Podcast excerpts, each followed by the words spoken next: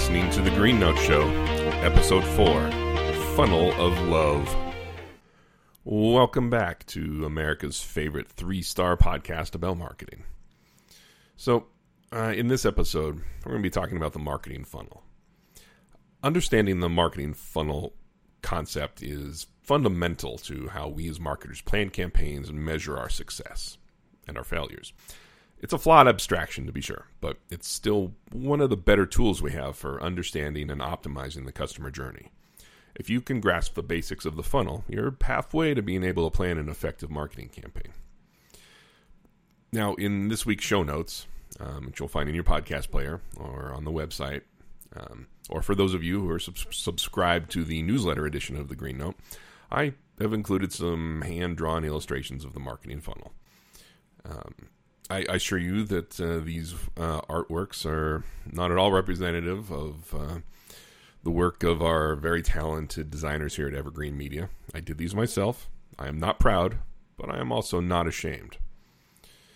Um, so, for the visual learners in the audience, uh, feel free to click on over and check out uh, those illustrations. But uh, picture in your head the the funnel, starting at the top and flowing downward. Um, your your campaign raises awareness of a brand, product, or category, and then this is followed by you know establishing the consideration and preference for your thing in the mind of the consumer. Eventually, hopefully, leading to a purchase. Now, because real life isn't quite like this textbook example, it's important to keep in mind a few issues that confuse uh, that can confuse inexperienced marketers or clients. Uh, first is the the misconception that customer journeys are linear.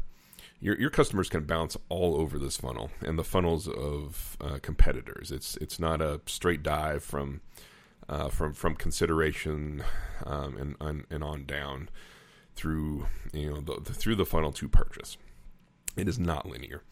Um, similarly, similarly, customers can enter the funnel at any stage. Um, maybe, maybe um, you know they skip over the awareness and jump straight into purchase, um, or after they've uh, established consideration or preference elsewhere.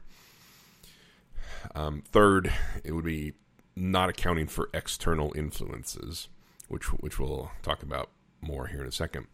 Um, then exacerbating all of this, in number four, you will lack a complete view of the entire journey. Um, I call this, you know, AKA the law of measurement is really hard to do. Now, um, none of the marketing inside of the funnel happens in isolation. All sorts of messaging is happening outside of your efforts that can influence the awareness and consideration of your customers. These could include advertising from competitors or influencers or even just word of mouth. Uh, Pre 2020, uh, pushing customers into the funnel say, you know, increasing foot traffic to a fashion storefront.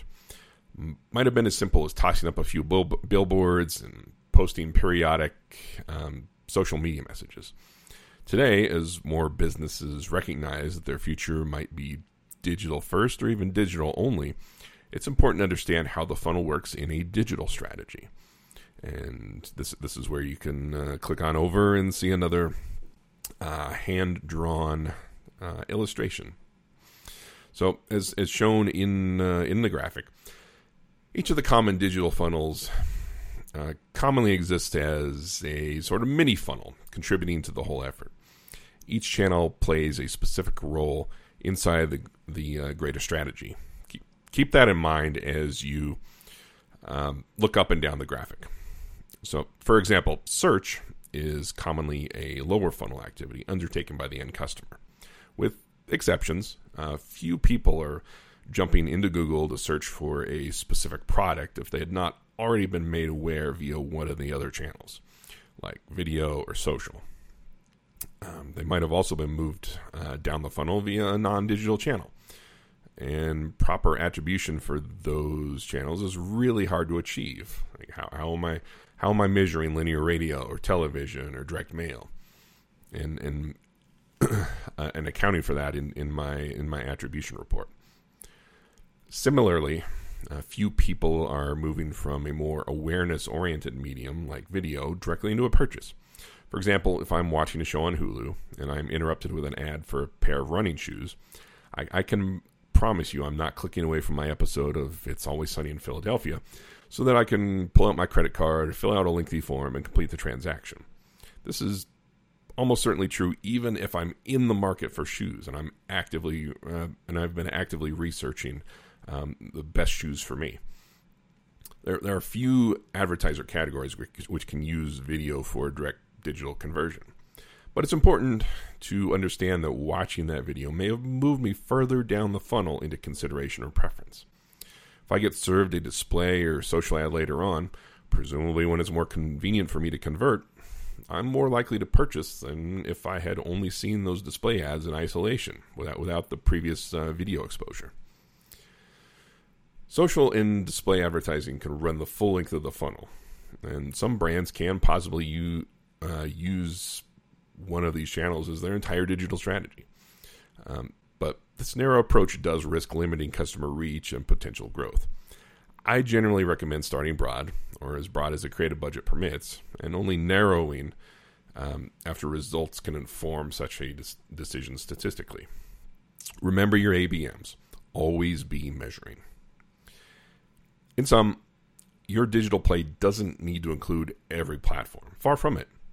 But you do need to consider which digital channels make the most sense for your ideal funnel a local seller of exotic teas should almost certainly not be buying uh, video advertising, but it, it absolutely makes sense for them to be using ads on social and search as part of their digital funnel. Careful planning of your funnel will ensure that you have all of the necessary pieces in place. Items like your platform specific creatives, relevant landing pages, conversion pixels, you know, remarketing audiences, attribution measurement, site analytics, etc. So that you will have um, you will understand what works best for moving customers around your funnel. That's it for this edition of the Green Note Show. If you like what we're doing here, please share the podcast with your friends and colleagues or forward the newsletter to them. Until next time, this is Tom signing off from Evergreen Media. Thanks for listening.